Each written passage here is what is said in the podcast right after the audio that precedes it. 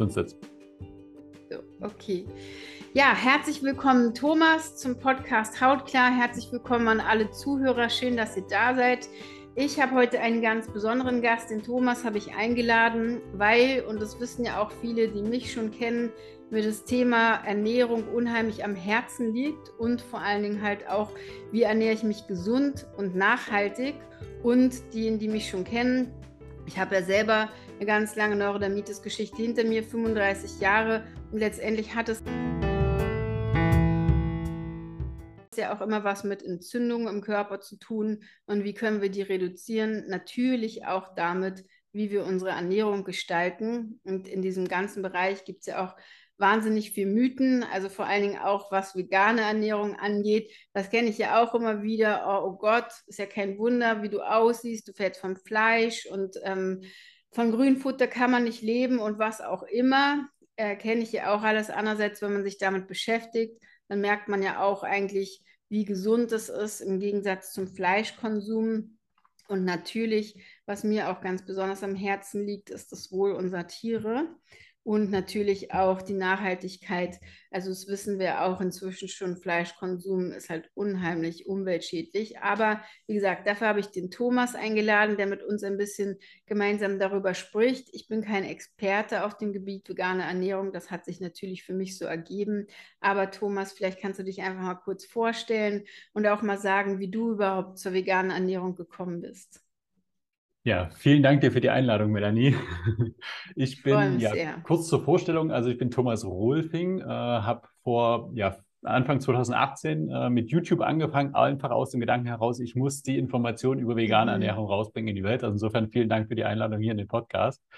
Und ich habe dann eine Ausbildung zum Ernährungscoach gemacht, habe mich halt ganz viel mit dem Thema auseinandergesetzt, weil ich selber ganz viele Glaubenssätze im Kopf hatte zum Thema vegane Ernährung. Und als ich dann erkannt habe, was halt alles dahinter steckt, hat das halt überhaupt nicht zusammengepasst zu dem, was ich für Glaubenssätze im Kopf hatte und habe mich deshalb ganz viel informiert. Anfangs auf YouTube, dann mit Büchern und dann bin ich selber halt in die Studien reingegangen und habe halt äh, die Ausbildung gemacht und habe einfach festgestellt, alles, was ich halt im Kopf hatte, das ist Mangelernährung, es ist irgendwie, du fällst vom Fleisch, was du gerade sagtest. Wir brauchen Fleisch, wir brauchen Milchprodukte und sowas alles. Das stimmt halt alles nicht.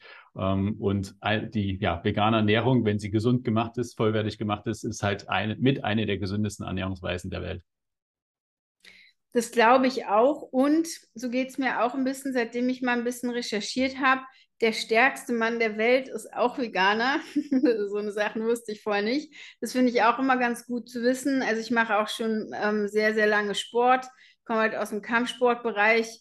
Ähm, mein Trainer ist extrem stark, logisch. Ähm, der macht das ja auch schon ganz lange. Wirklich ein sehr athletischer Mann und Mensch, ist Veganer seit 15 Jahren. Das sind halt auch so ein paar Sachen, wo mir ein bisschen die Lämpchen aufgegangen sind, muss ich mal sagen. Und das äh, kommt jetzt vielleicht auch noch so nebenbei dazu. Ich habe das Gefühl, seitdem wir uns kennen, also bestimmt jetzt auch schon seit 20 Jahren, ist er nicht gealtert. Seine Frau auch. Die beiden äh, sind auch, also wie gesagt, schon Ewigkeiten Veganer. Und mir fällt immer auf, wenn ich früh, äh, Fotos von meinem Trainer oder Videos von früher schaue, ich meine, die meisten Leute sind in 20 Jahren schon älter geworden.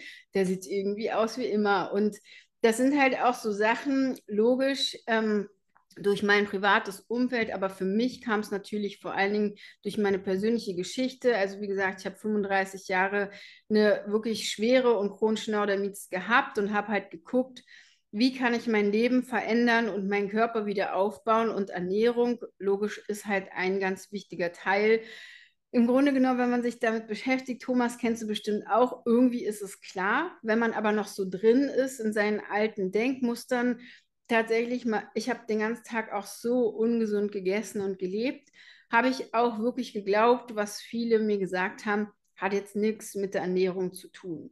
Weiß ich heute und diejenigen, die mich kennen und auch vielleicht schon den Podcast verfolgen oder die auch schon mit mir gearbeitet haben, wissen das.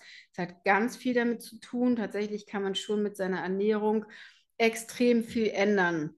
Ich habe schon heute äh, zum Thomas gesagt, kurz vorher, ich will gar nicht so viel über Krankheit sprechen, sondern natürlich vor allen Dingen, wie können wir gesund leben und wie können wir halt einfach äh, uns darauf konzentrieren, wirklich Sachen zu essen, die unserem Körper gut tun. Aber vielleicht einfach auch mal weil ist ja auch noch nicht jeder da, Thomas. Manche fangen auch gerade damit an. Was sagst du denn oder gab es eine Erkenntnis für dich, warum ist der Fleischkonsum eigentlich wirklich nicht gesund für unseren Körper? Das ist noch gar nicht endgültig erforscht, sage ich mal. Es gibt viele Sachen, die darauf hindeuten, woran es liegt. Und ähm, aller Wahrscheinlich nach ist es tatsächlich so, dass es unsere, dass es von unserem Darmmikrobiom abhängt.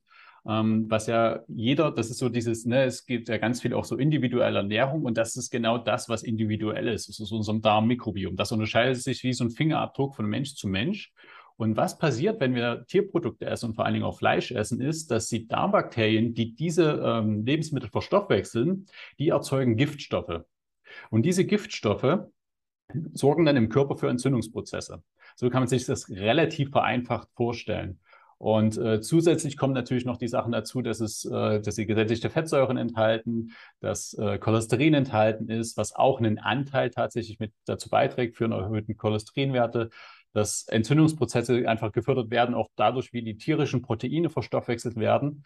Und da spielen verschiedenste Sachen ineinander. Und alles ja, addiert sich natürlich auf. Und je mehr wir davon essen, desto größer ist der Effekt. Und das, was der Unterschied ist zur veganen Ernährung, wenn wir die, also eine, eine vegane Ernährung kann ja auch ungesund gestaltet werden. Heutzutage ist es super gut für die Tiere, für die Umwelt, dass diese Regalmeter an veganen Ersatzprodukten so explodieren. Ähm, gleichzeitig sind sie ein Stückchen gesünder als die tierischen Produkte. Allerdings machen sie uns auch noch nicht gesund, weil da sind auch gesättigte Fettsäuren und verschiedene andere Sachen drin, die wir halt möglichst vermeiden wollen. Und was allerdings jetzt der, ähm, der Unterschied ist, dass wenn wir halt die tierischen Produkte halt quasi ersetzen ähm, durch die pflanzlichen Produkte und wenn wir die vegane Ernährung vollwertig machen und gesund machen, dann braucht der Körper erstmal so ein bisschen, bis er halt wirklich äh, quasi die, den ganzen Dreck losgeworden ist.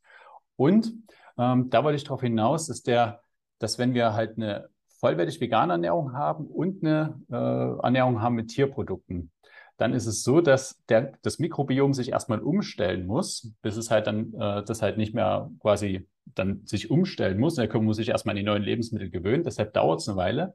Und ähm, dann ist es so, bei den Tierprodukten kommen die Schäden häufig, bei, bei Neurodermitis ist es relativ schnell sichtbar, wenn man diese genetische Veranlagung hat.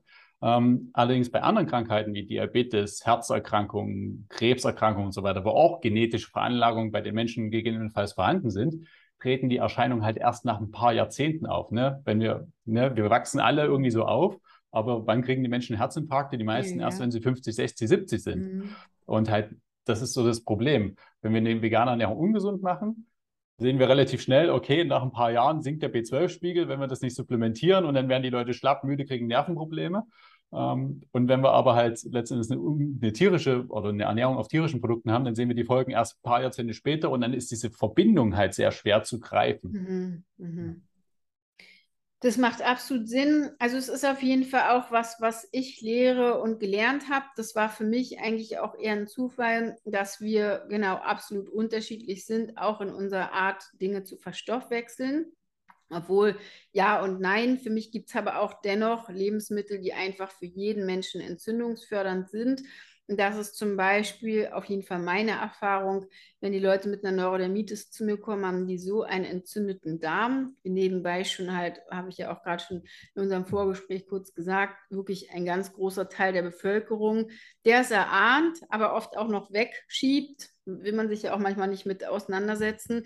Aber das ist auf jeden Fall meine Erfahrung, dass tierische Produkte halt einfach schwer zu verdauen sind. Für manche noch ein bisschen leichter, kommt, also das ist auf jeden Fall auch was, was ich hier, kommt auch ein bisschen auf die Blutgruppen an. Es gibt Typen, die können Sachen besser verstoffwechseln, manche nicht so gut.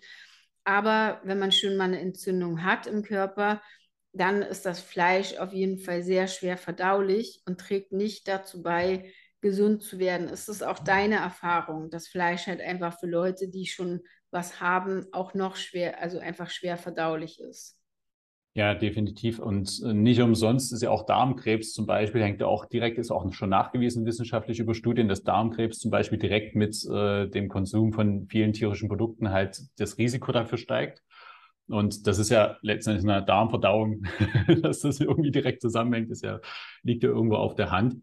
Und äh, ganz viele Menschen berichten halt, dass sie ne, irgendwie dauerverstopft sind. Und ähm, äh, ich habe mich auch relativ viel schon auch mit dem Thema letztendlich Verdauung und so weiter auseinandergesetzt, weil ich auch mhm. selber Probleme hatte. Und mhm. selbst wenn die Leute gar, kein, äh, gar keine Verstopfung vielleicht haben, in dem direkten Sinne, dass sie merken, okay, da kommt gar nichts hinten raus, kann es sein, dass sie quasi aber alten Stuhlgang, der halt gar nicht rauskommt, der einfach im Darm, Ach, wo das andere drumherum geht, dass das halt vorhanden ist und weiterhin für Verwesungsprozesse und so weiter halt sorgt.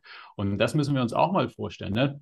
Das Fleisch, ja, das wird zersetzt im Körper natürlich, aber unser Körper ist ja dafür ausgelegt, unser, unser Darm, äh, dass wir quasi pflanzliche Lebensmittel verstoffwechseln. Deshalb ist der auch so lang. Wenn wir uns den Verdauungstrakt von wirklichen reinen Fleischessern angucken, dann ist der viel, viel kürzer, mhm. damit nämlich das Fleisch ja im Darm nicht irgendwie mhm. erst verwest und irgendwelche ja, Giftstoffe ja. produzieren kann, sondern damit es schnell durchgeht.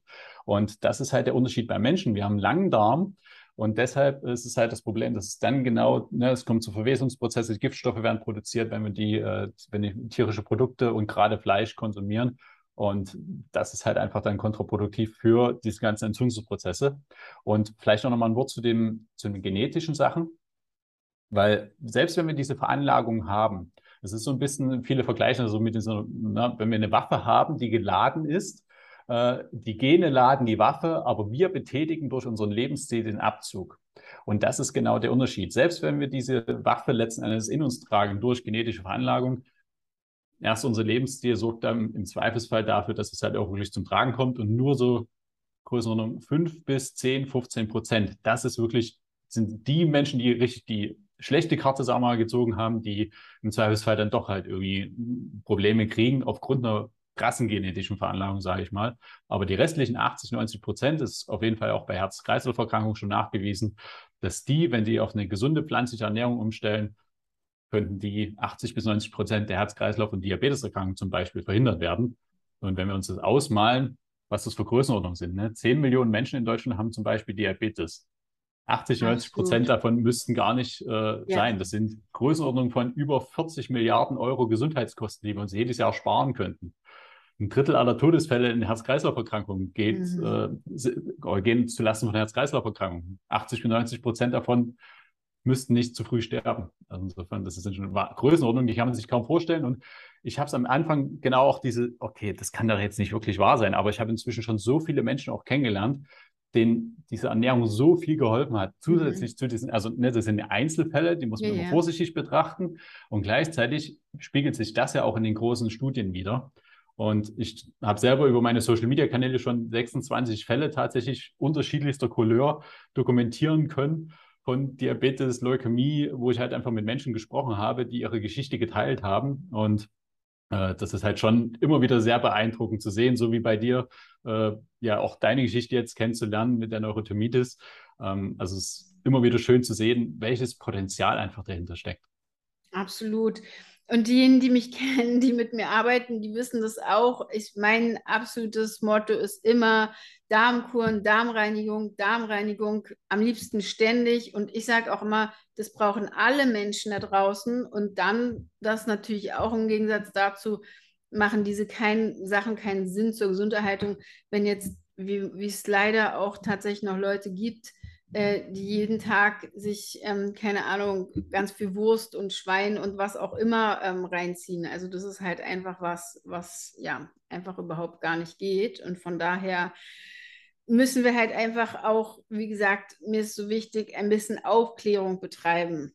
Und darüber haben wir auch schon gerade gesprochen, Thomas. Es gibt ja so viele Mythen in diesem ganzen Ernährungsbereich und vor allen Dingen, was mir halt auch immer wieder auffällt, ähm, zum Veganismus. Was ist denn deine Meinung, warum dieser Fleischgedanke so fest sitzt? Oder was glaubst du, wo das herkommt? Ich habe hab mich das ja auch ganz schockiert am Anfang gefragt, warum trotzdem immer wieder auch kommt, ja, haben wir auch schon gerade drüber geredet, ja, du fällst ja vom Fleisch, wenn du nur Grünes isst. Und was ist denn das? Woher kommt denn das? Es stand halt früher für Wohlstand. Ne? Mhm. Wenn wir uns das überlegen, wie äh, Gicht zum Beispiel, das ist eine typische Erkrankung von zu viel tierischem Protein. Das war eine Krankheit, die gab es früher eigentlich nur unter den Fürsten und Königen. Und äh, weil die halt letzten Endes das Geld hatten und die Mittel hatten, um entsprechend äh, solche deftigen Mahlzeiten sich auf den Teller zu legen.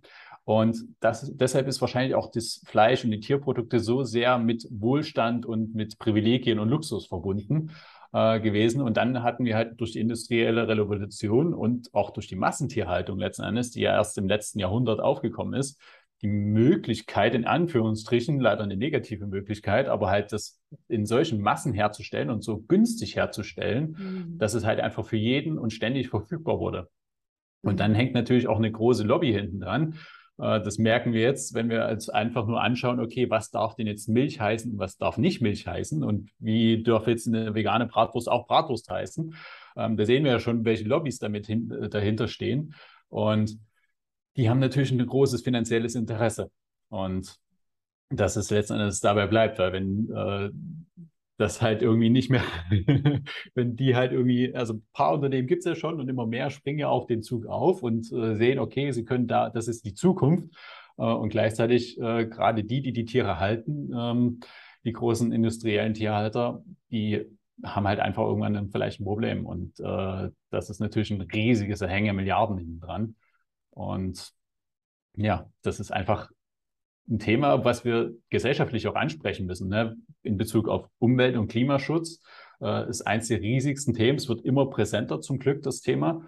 Und da spielt einfach auch die Tierhaltung eine riesige Rolle. Also wenn wir uns das mal ausmalen, welchen Anteil das hat, es kommt immer darauf an, was eingerechnet wird und was nicht. Ob jetzt die Regenwaldabholzung für der Soja, was im, Futter, was im Futtermittel landet, dann mit drin ist zum Beispiel, mhm. ähm, schwanken die Zahlen zwischen 14 Prozent bis zu 40 Prozent äh, an CO2-Äquivalent, was allein durch die Nutztierhaltung entsteht. Das müssen wir uns mal vorstellen. Also quasi 14 bis 40 Prozent. Wenn wir uns mal überschlagen, ein Viertel bis ein Drittel ähm, des weltweiten Klimaanteils, den der Mensch produziert, wird durch die Nutztierhaltung verursacht. Also da können wir Tempo 130 so viel machen, wie wir wollen, weil ja, solange ja. wir nicht das Fleisch und die Milchprodukte von unserem Teller äh, streichen, ähm, werden wir die Klimaziele niemals erreichen. Insofern, das ist ein riesiger Faktor auf jeden Fall ist ja auch was, was ich festgestellt habe seit meinem Andersessen und auch für dich, lieber Zuhörer, liebe Zuhörerin, solche Sachen kommen oft nicht von heute auf morgen. Sind ja die wenigsten Leute, die jetzt äh, ich meine, einfach aufwachen und sagen, oh, ich mache morgen was ganz anderes. Mir ist eigentlich klar geworden, das, was ich esse, ist ungesund, ich lebe ungesund und auch, dass ich mich um unsere Umwelt kümmern muss. Sondern oft sind die Sachen ja ein Prozess also, aber was ich festgestellt habe, ist durch dieses Andersleben und natürliche Essen, wie viel Müll überhaupt damit für mich wegfällt. Also ich bin bestimmt inzwischen schon extrem. Ich esse auch Sprossen, die ich selbst herstelle oder sammle auch irgendwelche Kräuter oder was auch immer. Aber alles, was ich logisch früher gegessen habe, war verpackt in Plastik und auch ja der ganze Wurstmüll und alles, was man da isst, ist ja auch verpackt, mal abgesehen von dem, was du gerade erzählt hast, dass die Tiere gefüttert werden, dass Sachen dafür abgeholzt werden müssen, dass alles Unmengen an Wasser verbraucht. Also das sind ja auch alles Sachen. Und da, Thomas, hast du auch gerade angesprochen, gibt es eine riesen Lobby.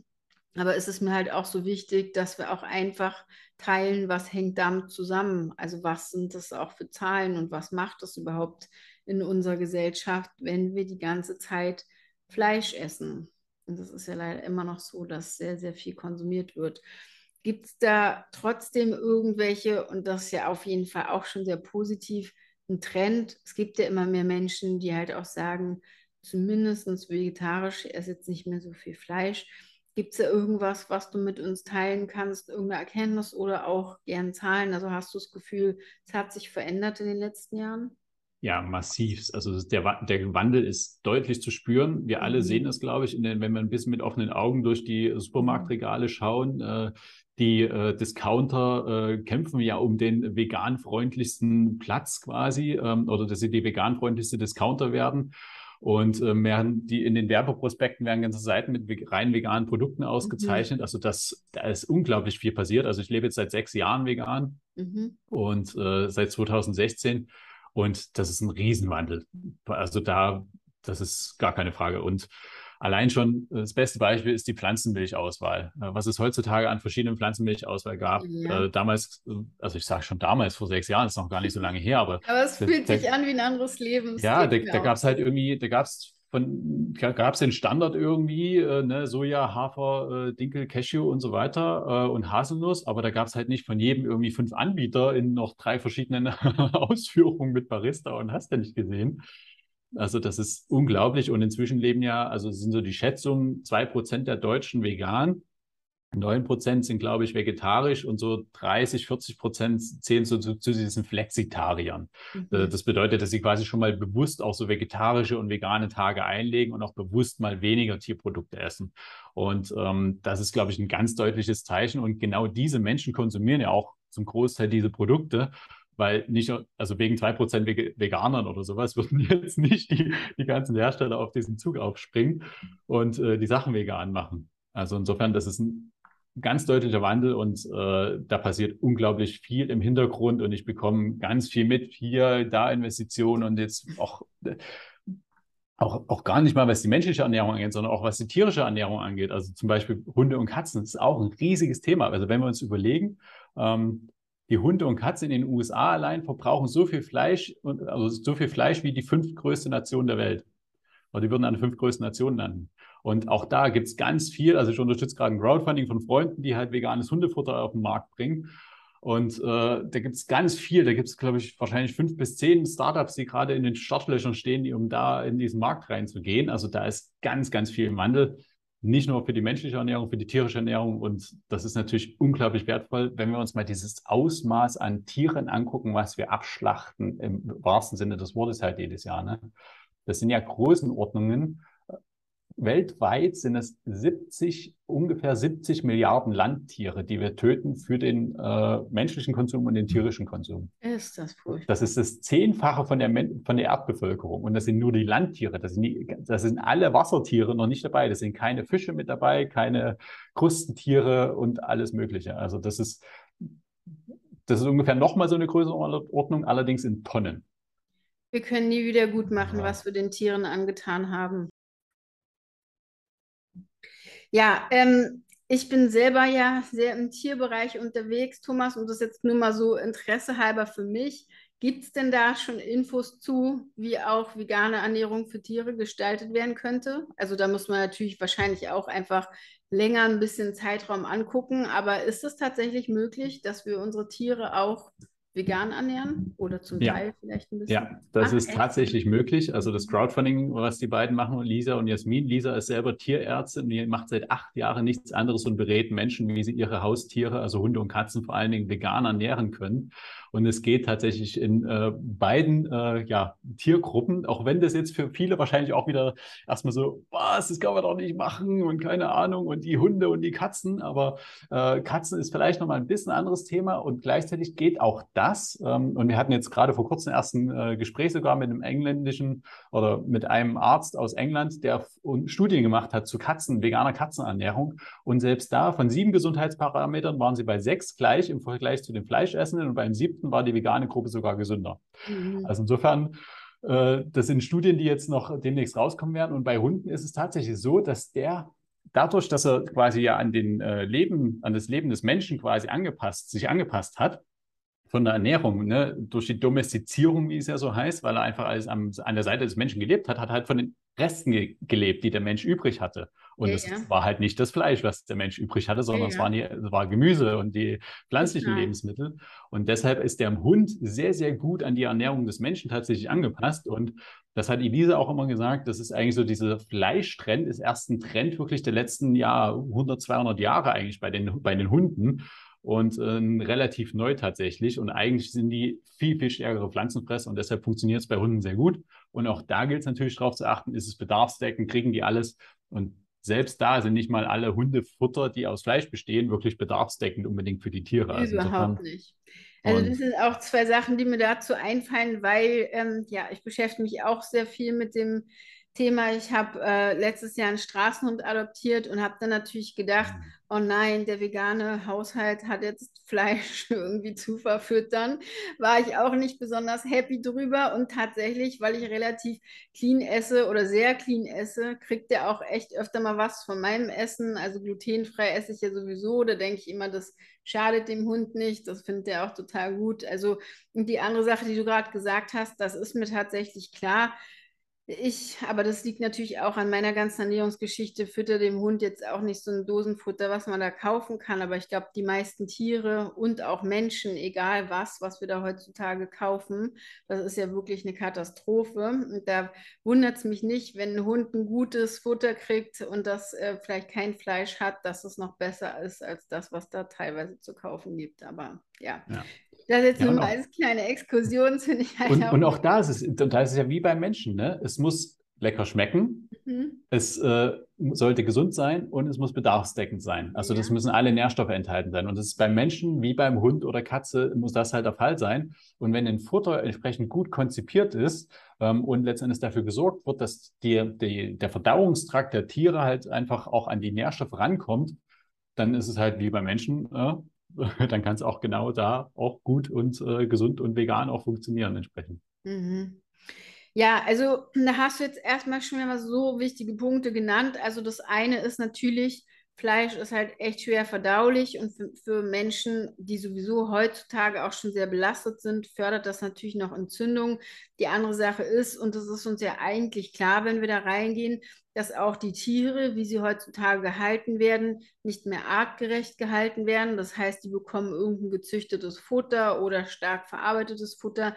Das ist ja natürlich alles, was wir mit rein essen, dann durch die Massentierhaltung. Und eigentlich wissen wir das auch schon alle, trotzdem ignorieren wir es irgendwie so geschickt, müssen die Tiere natürlich vollgedröhnt werden mit Medikamenten, was auch immer, Antibiotika und irgendwelche Sachen, damit sie in dieser Masse überhaupt so zusammenleben können, wie sie es tun. Das essen wir alles mit rein und dann das natürlich auch, mal abgesehen von ethischen Gründen, aber das ist tatsächlich auch was, was wir mitessen, sind die Ängste und der Stress, den diese Tiere ausgeliefert sind. Also das alleine sind ja schon Argumente, wo, glaube ich, vielen klar ist, es macht keinen Sinn, Tier zu essen. Die andere Sache ist, Thomas, das kriege ich ja auch immer wieder und du bestimmt auch, ähm, ist halt dennoch, worauf muss man denn achten, wenn man jetzt von, äh, Pflanz, äh, von Fleischernährung auf pflanzliche Ernährung umsteigt? Hast du auch gerade sehr schön erklärt, da gibt es halt auch einen Umstellungsprozess. Das auch so wie mit meinen Leuten, das ist ganz wichtig, dass man den Körper da unterstützt. Aber was ist denn, wo du sagst, da muss man wirklich darauf achten, dass man auch Nährstoff versorgt wird? Davon mal abgesehen, als erstes vielleicht kriegen wir so viel mehr Nährstoffe mit dem Fleisch als mit den Pflanzen. Ist das überhaupt so? Nee, oder? Also Fleisch liefert auch Nährstoffe, da sind Nährstoffe enthalten, ganz klar. Ähm, und es ist vielleicht so, dass irgendwie in diesem einen Thema Fleisch, sagen wir mal, bestimmte Nährstoffe drin sind, die sich halt bei pflanzlichen Produkten auf eine mehrere verteilen.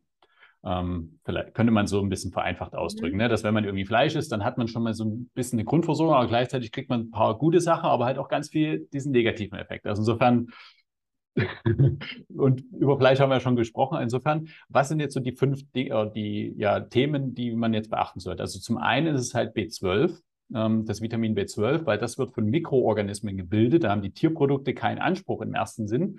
Ähm, allerdings ist es so, dass halt jetzt pflanzliche Produkte ist halt noch nicht nachgewiesen, dass wenn man, wenn du die und die pflanzlichen Produkte isst, dann kannst du sicher wirklich deinen B12-Bedarf decken. Mhm. Deshalb ist die Grundempfehlung eigentlich an alle vegetarisch, vegan Lebenden und auch an alle Menschen über 50, weil die vielleicht eine Aufnahmestörung haben könnten, dass sie wirklich B12 supplementieren ähm, und halt auch mal ihren B12-Wert checken lassen beim Arzt.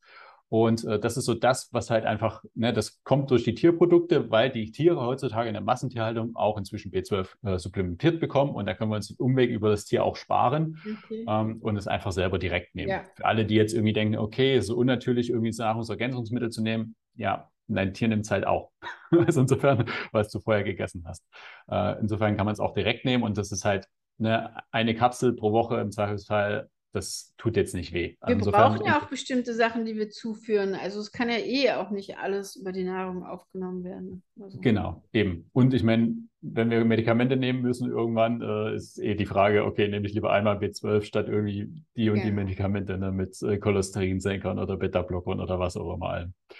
Und das ist so die, die eine Sache mit dem B12. Und ansonsten ist, ist quasi einfach wichtig, dass wir es halt möglichst gesund machen und möglichst vollwertig machen. Und äh, da gibt es so immer so ein schönes Bild von dem Ernährungsteller. Und was ist auch drauf auf dem Ernährungsteller? Der ist optimalerweise zur Hälfte mit Gemüse, äh, bedeckt. Also wirklich so bunt und so reichhaltig, wie du dir das irgendwie ausmalen kannst, mit allen Farben, die es auch gibt. Dann von der restlichen Hälfte kannst du sagen, so ein Viertel sind äh, Vollkorngetreide und die, die Betonung liegt wirklich auf Vollkorn. Denn wenn wir nämlich Weißmehlprodukte essen, äh, sei es jetzt Roggen oder Dinkel oder Weizen, ist auch egal. Äh, aber alleine dadurch, dass es schon ein Auszugsmehl ist, verlieren wir schon mal die Hälfte der Ballaststoffe, mehr als die Hälfte an vielen Mineralien, äh, sodass wir halt wirklich ein Großteil verloren geht an den gesunden Stoffen, die wirklich im Getreide drin sind. Und es macht einfach einen riesigen Unterschied, auch von der Verdauung her, wie schnell das in den Blutzucker übergeht, mhm. ob das Vollkorn ist oder ob es ein Weißmehl ist. Mhm. Deshalb Vollkorngetreide, ne? Äh, da zählen die Kartoffeln mit dazu, äh, Roggen, Dinkel, Vollkorn, Hafer, ähm, Vollkornreis, äh, Vollkornnudeln, was auch immer man sich da alles vorstellen kann. Und das letzte Viertel, das sind die Hülsenfrüchte. Das ist so die Proteinbeilage quasi. Und das Gute ist, die Hülsenfrüchte, ne, Linsen, rote Linsen, braune Linsen, gelbe Linsen, Kidneybohnen, Kichererbsen, was es alles gibt da draußen. Jeder verträgt andere Sachen ein bisschen besser am Anfang, weil die halt auch viele Ballaststoffe mitbringen. Und die Herausforderung für den Körper ist, wenn er von einer tierreichen Ernährung kommt, dass der die Ballaststoffe nicht unbedingt gewöhnt ist. Und wenn du jetzt relativ schnell umstellst, dann kann es halt sein, dass dein Körper an deine Verdauung entsprechend reagiert. Ja. Und deshalb kann es dann hilfreich sein, dass du halt langsamer umstellst, damit du halt den Ballaststoffanteil langsam erhöhst. Aber die Ballaststoffe sind unglaublich gesund, weil die Ballaststoffe, die da drin sind, die sind halt das Futter für unser Darmmikrobiom, was dann entsprechend die ganzen, ja, was entsprechend unsere Gesundheit einen riesigen Anteil dran hat. Ne? Das hast du ja selber auch schon gesagt mit Darmreinigung und allem. Das ist ein unglaublich großer Bestandteil. Und deshalb die Hülsenfrüchte. Ähm, und die ergänzen sich auch, was die Proteine angeht. Also sie haben relativ sehr viel Proteine noch mit drin. Und für alle, die denken, ja, wenn ich mich vegan ernähre, habe ich dann zu wenig Protein, dann schau, dass du Vollkorngetreide isst und die Hülsenfrüchte noch dazu, weil die Proteine von beiden äh, ergänzen sich auch sehr gut. Und ähm, dann hat man auch alles, was man braucht, letzten Endes äh, in der Richtung abgedeckt. Mhm. Okay, dazu muss ich noch mal ganz kurz sagen, ich denke mal, für jemanden, der ganz normal umsteigt, ist es total gut und richtig meine Leute, meine Hautleute, die kriegen immer noch ein bisschen so verschärfte Variante. Zum Beispiel nehme ich denen die Kartoffeln weg, weil die extrem blutzuckertreibend sind und die schon so hohe Entzündungswerte haben. Auch viele von den Vollkornprodukten sind glutenhaltig, das halt auch sehr entzündungsfördernd. Damit habe ich ganz gute Erfahrungen gemacht. Aber grundsätzlich ist einfach wichtig zu wissen, dass man viele Sachen auch einfach anders, genauso wie du auch schon gesagt hast, Hülsenfrüchte oder so, ist in unserer Kultur gar nicht mehr so, finde ich, irgendwie gängig. Also da gewöhnt man Leute meistens erstmal wieder dran, glaube ich, wenn sie anfangen, anders zu essen. Haben wir ein bisschen vergessen, aber auch wie lecker das schmeckt. Ich habe einen Freund letztens eine rote Linsensuppe gemacht. Also der hat sich ja gar nicht mehr eingekriegt, wie gut es schmeckt. Das haben wir vergessen, glaube ich, weil wir sowas gar nicht mehr essen. Aber ja, genauso wie du sagst, und das auch was ich sehr viel mit den Leuten mache, ist wieder Essen neu lernen. Also im Gegensatz mhm. zu, um es jetzt mal äh, ganz hart zu sagen, wenn man jetzt zu Aldi und Lidl geht, Weißbrot und äh, die Schinken und äh, irgendwelche Wurst zu kaufen. Das ist ja leider auch, was in so vielen Discountern einfach da einfach nur die ganze Zeit am Start ist, sondern einfach, wie kriege ich denn überhaupt gesundere, leckere Sachen zusammen? Und das kann man auch wieder neu lernen. Und das finde ich halt auch wichtig zu wissen. Ja, es ist wie so ein bisschen eine Sprache lernen letzten Endes. Ne? Wenn ich irgendwie nach China ja. reisen will, dann äh, muss ich auch irgendwie die Sprache lernen und kann mich erstmal nicht verständigen vielleicht. Und dabei ist, äh, sag mal, vegan zu lernen deutlich Total. einfacher als Chinesisch. Ja, es, es ist mit meinen Leuten genau das Gleiche. Es ist ja im Grunde genommen auch und wie gesagt auch sehr pflanzlich. Ähm, auch einfach erstmal der erste Sprung ist, sich zu entscheiden, ich will was ändern in meinem Leben, ich will gesünder sein. Und dann ist es halt auch zu gucken, wie komme ich da überhaupt hin? Und das halt auch, wie du, genauso wie du sagst, ist wirklich wie eine Sprache, Stück für Stück auch. Und das auch nie von 0 auf 100, das finde ich auch immer wichtig für mich persönlich. Und ich denke mal für dich auch, war es halt auch ein längerer Weg. Man fängt an, sich damit zu beschäftigen und dann stolpert man vom Hundertsten ins Tausendste und hat auch viele neue Erkenntnisse irgendwie auf dem Weg und merkt, oh ja, das geht eigentlich auch anders. Ja, genau. Und was Schöne fand ich halt auch, dass man wenn man so seine ja, eingefahrenen Routinen mal verlässt, dann betritt man ja neue Pfade letzten Endes. Und was ich, wo ich mich noch sehr gut daran erinnern kann, ist auf einmal, wie sich so diese Lebensmittelvielfalt wirklich so aufgetan hat. Ja, Weil man, ne, man ist so von seinen eigenen Pfaden weggegangen und hat mal rechts und links geguckt und hat festgestellt, boah, was gibt es denn hier auf einmal noch alles an Obst und Gemüse, was man irgendwie mhm kaum gegessen hat, vielleicht noch nie gegessen hat. Und was kann man damit noch machen? Aber wie schmeckt das denn? Und dann irgendwie neue Rezepte ausprobiert und hier probiert und da probiert. Und das ist ja so eine leckere kulinarische Vielfalt, wenn man da einmal eintaucht. Das ist ja unglaublich bereichernd letzten Endes. Ne? Kannst du denn aus eigener Erfahrung sagen, dass sich was verändert hat für dich? Also von dem, wie du dich fühlst oder seitdem du anders isst? Also ich fühle mich, glaube ich, also es war ein längerer Prozess, deshalb ist es, ne, wenn so ein schneller mhm. Cut ist, ist es nochmal deutlicher zu sehen. Äh, ich kenne Menschen, bei denen es innerhalb von 14 Tagen unglaublichste Effekte hatte. Ähm, bei mir selber ist es so, ich glaube, ich habe schon mehr Energie und fühle mich fitter und vitaler als früher. Ich habe auch ähm, in dem Zeitraum, als ich dann, als wir gesagt haben, okay, jetzt erstmal gar nichts mehr, habe ich dann auch so eher drei, vier Kilo abgenommen, obwohl ich schon eigentlich bei meinen 1,80 mit irgendwie 74 Kilo äh, ganz gut dabei war, bin ich dann trotzdem auf 70 runter und habe wahrscheinlich einfach nochmal so, ja, ich glaube, ich so ein bisschen äh, überschüssiges Fett einfach abgebaut, wahrscheinlich auch um die inneren Organe drumherum und so weiter. Ähm, und äh, das waren so die Hauptsachen, äh, die ich eigentlich festgestellt habe und so ein paar kleinere Sachen noch, aber das äh, würde jetzt den Rahmen sprengen. Nee, aber das kenne ich auch und natürlich auch, das kann ich auch wirklich ermutigend sagen. Alle, die ich bis jetzt begleitet habe, ähm, durch diesen Prozess, ich habe so gegessen und esse jetzt wirklich anders, gesünder, fühlen sich anders. Also was für mich ganz doll war, war, ich habe früher, ich bin niemals ein Morgenmensch, auch heute wahrscheinlich noch nicht, aber früher war es für mich wirklich schwer aufzustehen morgens. Also ich war auch ein, zwei Stunden nicht ansprechbar, so dieser typische Mensch, der einfach morgens echt mufflig war und ohne Kaffee konnte man mit mir wirklich nicht reden. Das ist alles weg. Also ich stehe morgens auf und bin da und auch im Kopf da und ich weiß nicht, ob du das vielleicht auch kennst, dieser Gehirnnebel, den kennen auf jeden Fall auch ganz bestimmt viele meiner Zuhörer und Zuhörerinnen und auch Leute, mit denen ich arbeite, sagen das immer. Das hat ja auch was damit zu tun, wie verstopft unser Darm ist und wie zu wir sind mit den ganzen Giftstoffen. Wenn sich das alles aufklart und auch hier wirklich an alle, die zuhören, das braucht Zeit, genauso wie du sagst, das ist ja nie jetzt in 14 Tagen, zack, dann wäre es ja so schön. Dann könnte man ja immer sagen, probier es mal 14 Tage und danach ist dein Leben anders.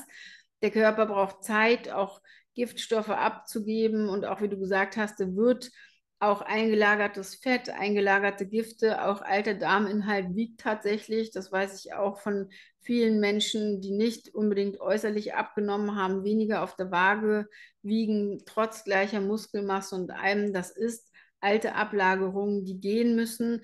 Und das macht der Körper halt auch nie von 0 auf 100, auch einfach um uns zu schützen, weil wir natürlich da auch oft Giftstoffe abgeben. Also das ist auch immer gut zu wissen, finde ich, dass man einfach auch über Zeit ein absolut anderes Energielevel erreicht und ein anderes Gesundheitslevel.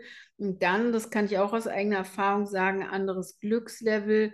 Ähm, das hängt ja auch natürlich damit zusammen, wenn unser Körper besser versorgt wird. Und da, wie du auch schon gesagt hast, ist es wichtig, einfach auch zu wissen und auch mit Experten wie dir zu sprechen, wenn ich etwas ändern möchte, worauf muss ich denn noch achten? Das ist nicht jetzt einfach, ich lasse irgendwas weg, sondern es sollte ja auch natürlich idealerweise immer sein, was gebe ich dafür dazu oder wie ersetze ich halt. Ja. Ja, und sich auch wirklich das bewusst zu machen, dass man sich einfach wirklich was Gutes tut damit. Ne? Also das ist halt, also das ist jetzt nicht einfach mal so und ah, das ist jetzt so schwer und alles, sondern einfach mal, okay, ich nehme das vielleicht mal als ja, Herausforderung an, äh, probiere das einfach mal ein paar Monate äh, setze mir irgendwie, okay, ich beobachte einfach mal, was passiert, wenn ich das mache. Und äh, man, es muss ja nicht so sein, okay, ich muss das jetzt für immer machen, sondern nee, ich probiere das einfach mal für eine gewisse Zeit. Ähm, und dann schaue ich einfach mal, wie geht es mir damit? Und auch mal zu vergleichen, was passiert, wenn ich so eine richtig deftige Mahlzeit esse? Wie geht es mir danach, mir wirklich reinzuspüren, sich das bewusst zu machen? Und wie geht es mir, wenn ich mal wirklich eine ja, vollwertig pflanzliche Mahlzeit esse? Und vielleicht auch mal reinzuspüren, habe ich dann noch das Mittagstief und schlafe ich dann auf Arbeit halb ein vom Bildschirm oder wo auch immer ich bin? Oder geht, bin ich eigentlich eher genährt und gestärkt durch das Essen und kann dann halt wieder mit neuer Energie durch, die, durch das Leben gehen? Total. Das ist so eine wichtige Erkenntnis auch gewesen, auch für mich, dass Essen eigentlich ähm, fit machen sollte und wach und nicht ein komplett ausnocken. Aber dieses Gefühl, also ich kannte das ja jahrzehntelang gar nicht mehr, dass ich was esse und es mir gut geht danach. Also das sind wirklich völlig neue Erkenntnisse. Und dann, was du auch gesagt hast, Thomas, finde ich jetzt auch nochmal ganz wichtig. Ähm, dass man die Sachen auch Stück für Stück ausprobieren kann. Das sind einfach Gewohnheiten und vor allen Dingen auch, wenn es um die Ernährung geht, das geht ans Eingemachte, das geht an unsere Urinstinkte. Wenn man den Leuten, das weiß ich auch aus Erfahrung, Ernährung verändert oder wegnimmt, das ist äh, Ernährung ist die erste Form der Mutterbindung. Das geht halt wirklich an unser, unser Überleben. Und dann zu sagen, du isst jetzt was anderes als vorher, macht halt auch manchmal auch unbewusst Ängste. Und von daher an jeden von euch, der das gerne ausprobieren möchte, das sage ich ja sowieso immer, nehmt euch jemanden, der den Weg schon gegangen ist, nehmt euch jemanden, der sich auskennt. Äh, ich sage auch immer, kein Leistungssportler, keiner, der irgendwo erfolgreich ist, ist das von alleine geworden. Alle haben Menschen, die sie begleiten, die sagen, wo man langgehen kann. Und äh, so Leute wie Thomas und ich, wir machen das jetzt halt auch schon jahrelang und dürften natürlich auch in beide Richtungen gute Erfahrungen und vielleicht auch Sachen einfach, die nicht so gut funktionieren. Und dann halt natürlich auch mit Leuten, die man begleitet, machen. Und dann ist es auch einfach mal einfacher, mal nachzufragen. Ähm, ja, Thomas, wo wir dich erreichen können, das verlinken wir auf jeden Fall unter dem Podcast und unter dem Video. Ähm, mich natürlich auch, für all diejenigen, die mich noch nicht kennen und noch nicht bei mir waren und sich Unterstützung in Hautangelegenheiten wünschen. Ähm, hast du sonst noch irgendwas, wo du sagst, das würde ich gern ähm, noch irgendwie mitgeben? Das liegt dir am Herzen. Mir persönlich das Tierwohl. Denkt an unsere Tiere, an unsere Nachkommen, an unsere Umwelt. Gibt es noch irgendwas, was, was für dich wichtig ist? Ja, es ist wirklich einfach mal ausprobieren und einfach wirklich mal hinzuschauen, was dreimal, äh, also was unser Teller, den wir dreimal am Tag vor uns hat, für Auswirkungen hat. Ne? Mhm. Auf die mhm. eigene Gesundheit, auf die Tiere wirklich, die wir ja maßlos ausnutzen ja, und ja. auch auf die Umwelt und das Klima. Und wir haben so viele Probleme da draußen in der Welt. Wir sehen es jeden Tag in den Nachrichten. Es gibt ein Thema nach dem anderen, was irgendwie aufpoppt mit dem heißen Sommer dieses Jahr, mit dem Klimawandel ähm, mit äh, Energieproblemen, mit äh, Hunger, der irgendwie da ist, mit äh, Getreideknappheit und allem Möglichen. Und das hängt alles miteinander zusammen. Und äh, die, ja, eine pflanzliche Ernährung kann tatsächlich halt wirklich ein Multi-Problemlöser sein für unglaublich viele Probleme in uns selbst drin und im Außen. Und sich da einfach mal zu öffnen, mal einen ersten Schritt zu gehen, sich äh, ja weiter zu informieren. Ähm, ja, da kann ich nur jeden zu herzlich einladen und ähm, einfach mal ein bisschen äh, was Neues ausprobieren und äh, was Neues wagen. Und äh, ja, informiert euch gerne bei mir auf Instagram unter thomaswolfing.vegan oder auf YouTube. Äh, da findet ihr mich auch. Also ihr seht den, den jungen Mann mit den äh, grauen Haaren. so sage ich immer gerne, den seht ihr dann relativ schnell äh, Thomas Rolfing. Und auf YouTube habe ich ja den äh, Kanal The Habit Rabbit gegründet. Da habe ich auch schon über 100 Videos mit An Ärzten, Ernährungsmedizinern, ähm, ja, alles Mögliche. Also schaut da gerne rein, äh, taucht ein in die Welt. und ähm, ja, geht einfach einen kleinen Schritt und einen Schritt nach dem anderen. Und dann ähm, ja, dürft ihr staunen, was alles möglich ist. Total. Vielen, vielen Dank, Thomas, dass du bei uns warst. Ähm, was mir gerade noch einfällt zu dem, was du gesagt hast, ist, dass ich mal gelesen habe, wenn man den Menschen zeigen würde, wie man Sprossen anpflanzt, dass der Welthunger vorbei wäre. Das finde ich auch immer ein sehr schönes Bild, dass wir tatsächlich mit so einfachen Sachen und diejenigen, die bei mir sind und auch schon mit mir gearbeitet haben, wissen, ich bin großer Sprossenfan, sind voller Nährstoffe, dass wir einfach lernen können, wie können wir Sachen selber machen, günstig machen und auch Sachen, die uns Hammer versorgen und wenn wir aufgegessen haben, auch noch fit sind oder uns nicht schlafen legen müssen. Also ja, super. Ich danke dir ganz, ganz toll für die tollen Impulse und ich danke auch allen, die zugehört haben. Bei Fragen wisst ihr, wo ihr uns findet und ja, einfach mal einen kleinen Schritt gehen, Gewohnheiten ändern und ausprobieren, wenn du da noch nicht bist. Und wenn du da schon bist, dann gerne. Experten fragen, die einfach vielleicht noch gute Tipps haben. Danke Vielen Dank dir für die Einladung und ganz liebe Grüße an Danke, euch alle da draußen. Ciao. Ciao.